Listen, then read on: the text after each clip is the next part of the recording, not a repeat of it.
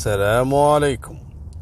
سمعت بقصة ثلاثة كويتيين شباب غدروا بصاحبهم في جواخير كبت، احنا نسميها كبت.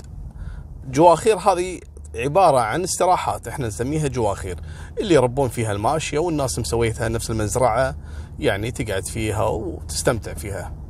المهم هذه السالفة حصلت، يعني الجريمة اللي حصلت هذه والغدرة بالولد اللي توفى الله يرحمه في يوم الجمعة الماضي تاريخ اثنين وعشرين أحد عشر ألفين وتسعة عشر. شنو القصة؟ اسمع السالفة. أنا ما حبيت أأخر القصة أكثر من كذي، لأني كنت ناطر بعض التفاصيل، يعني نهاية التحقيقات مع المتهمين، عشان نعرف يعني بعض الدوافع.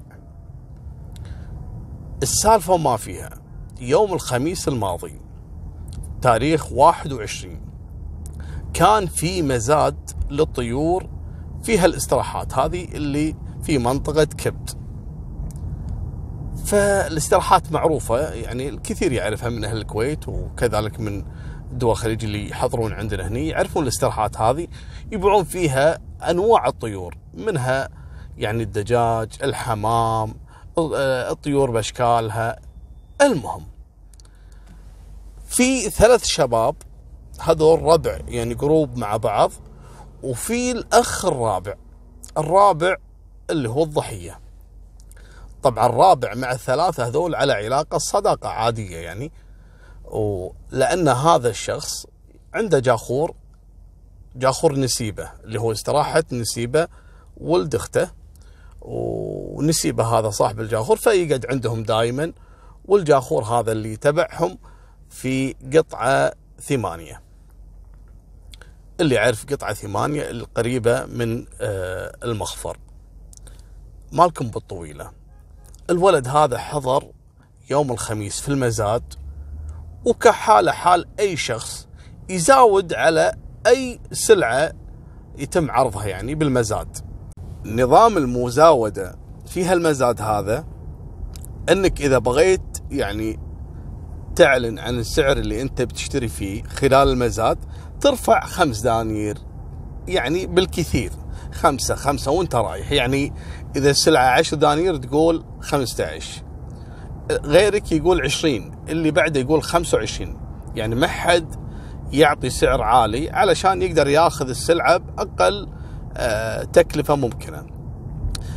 الولد الرابع هذا الضحية على أحد السلع كانوا الثلاثة يزاودون عليه، يزاودون أعتقد على طير أو ديك.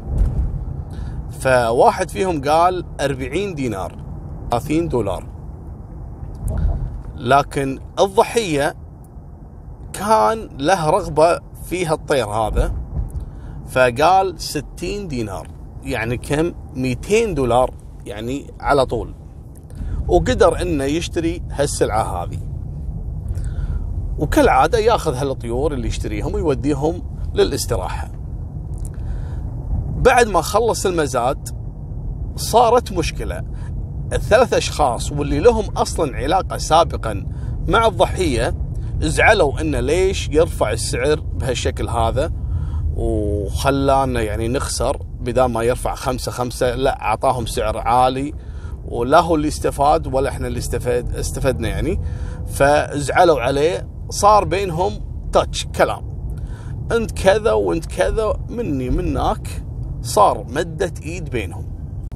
طبعا قصة المزاد في ناس أولوها، حتى طلع يعني كذا شخص في السوشيال ميديا يتكلم عن الجريمة ويقول أن سبب الجريمة أن كانوا يتجاولون، يعني عرفتهم مسابقات اللي نفس نظام تايلاند واليابانيين وكذي، يتجاولون في الدياكة هذه، الدياكة هذه معارك الدياكة، واللي يفوز و...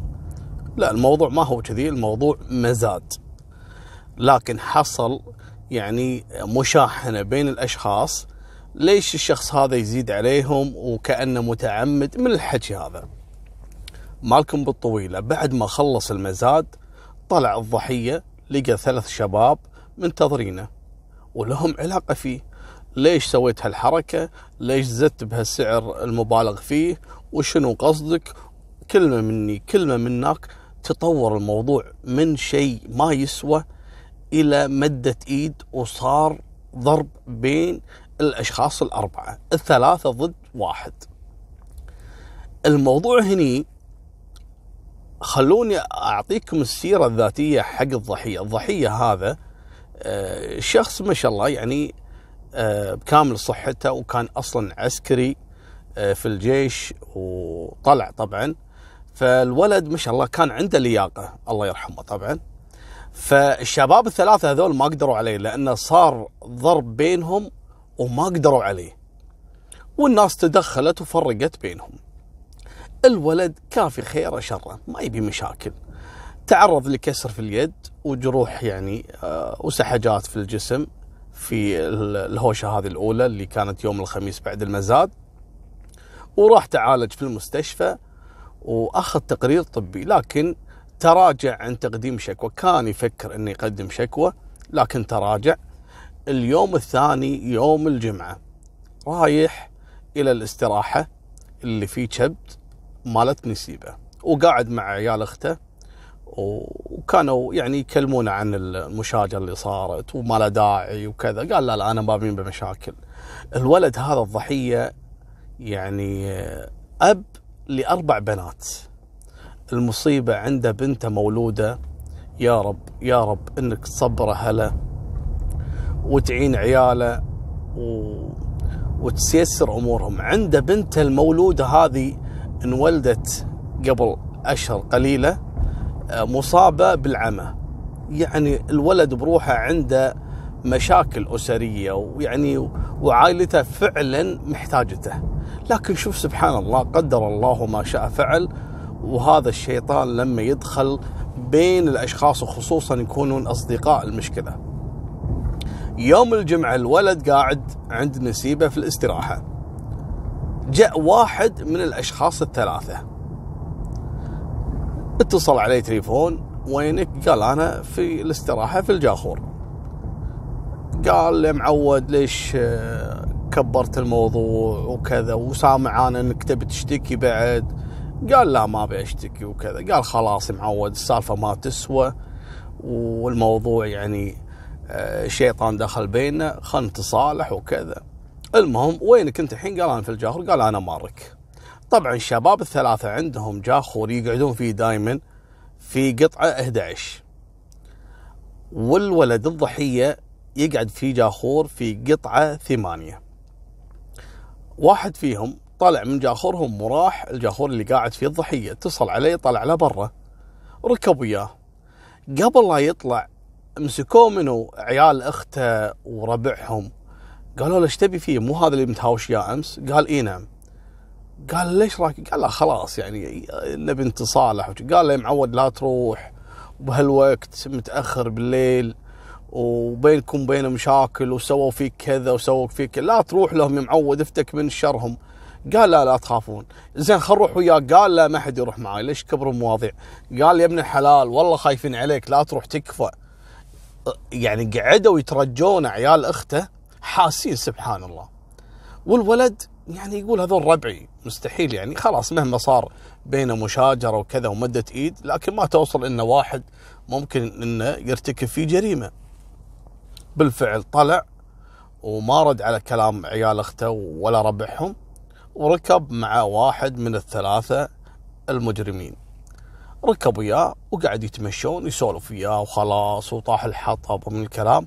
وداه وين؟ خلال السوالف وياه وداه إلى جاخور في قطعة ثمانية. كانوا منتظرين الشخصين الثانيين. بعد ما دخل الاستراحة سكروا عليه الباب، ولا الشباب الثلاثة كانوا أصلا يستدرجونه إلى هالاستراحة ولهم نية شينة. بدأ عاد الكلام ومدة الإيد، على طول صار بينهم ضرب، وتم استخدام آلة حادة يقولون إنها سكين، لأن الولد تعرض لطعنتين، كانت طعنتين نافذة في الجسد، لكن الولد ما توفى على طول، الولد قدر إنه ينحاش منهم. وهذه أغلب المعلومات الناس ما عرفتها لأنها توها يعني فريش توا في التحقيقات النيابه. الولد قدر انه ينحاش مع ان الباب كان مقفل، قدر انه ينط من الباب وركض في الشارع. اول ما طلع قام اتصل على عيال اخت اللي موجودين اصلا في الاستراحه، قال لهم ترى غدروا فيني وانا في الجاخور في قطعه كذا، الحقوا علي. على طول عيال اخته وربعه ركبوا اربع سيارات تقريبا وقاعد يصارخون يقولوا له انت وين في اي قطعه؟ قال قطعه فلان. قال دز لنا اللوكيشن. الولد وهو قاعد يركض يحاول انه يدخل يمين ويسار، دز اللوكيشن وكانوا الشباب الثلاثه المجرمين يطاردونه على سياره. مالكم بالطويله، اول ما وصلوا عيال اخته وربعه لقوا الجثه ملقاه على وجهها في الارض، ومبين انه تعرض الى دهس سياره. سياره منو؟ المجرمين الثلاثه اللي غدروا فيه. تم اتصاف العمليات واحضروا الادله الجنائيه وتم رفع الجثه الى الطب الشرعي وتسجيل قضيه الشروع بالقتل، والمتهمين منو؟ الاشخاص الثلاثه. طلعوا بياناتهم من اول تليفون اتصل عليه هذا الشخص على طول سلم نفسه، الشخص اللي استدرجه سلم نفسه. اول ما مسكوه رجال الامن، وين ربعك الاثنين العيال عم هذول الاثنين؟ واحد عفوا واحد ويا ولد اخوه نفس العائله. وينهم؟ قال اعتقد انهم بيسافرون. وين بيسافرون؟ قال لماذا؟ انا سمعت انهم بيسافرون. على طول طاروا رجال الامن الى مطار الكويت، ولا الحبايب الاثنين هذول حاجزين تذاكر على تايلند، يبي يسافرون ينحاشون يروحون تايلند. تم القاء القبض عليهم واحالتهم للنيابه.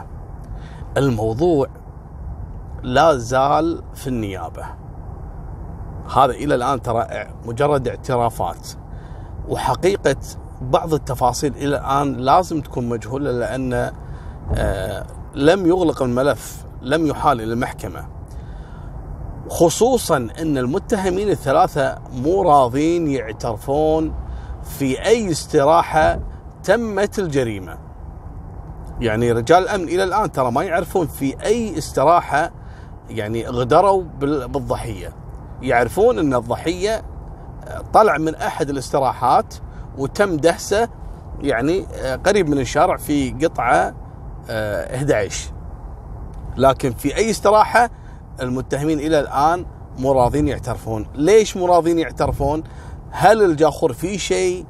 هل ان صاحب الجاخور هذا شخصيه معينه مثلا وما يحبون انه يدخل معاهم في القضيه مثلا؟ آه لكن ما حد يدري، هذا مجرد تساؤلات، ومنتظرين آه تنتهي النيابه من آه قفل القضيه واحالتها للمحاكم. هذه نهايه سالفتنا، ولا تنسونا باللايك والاشتراك، وفمان الله، مع السلامه.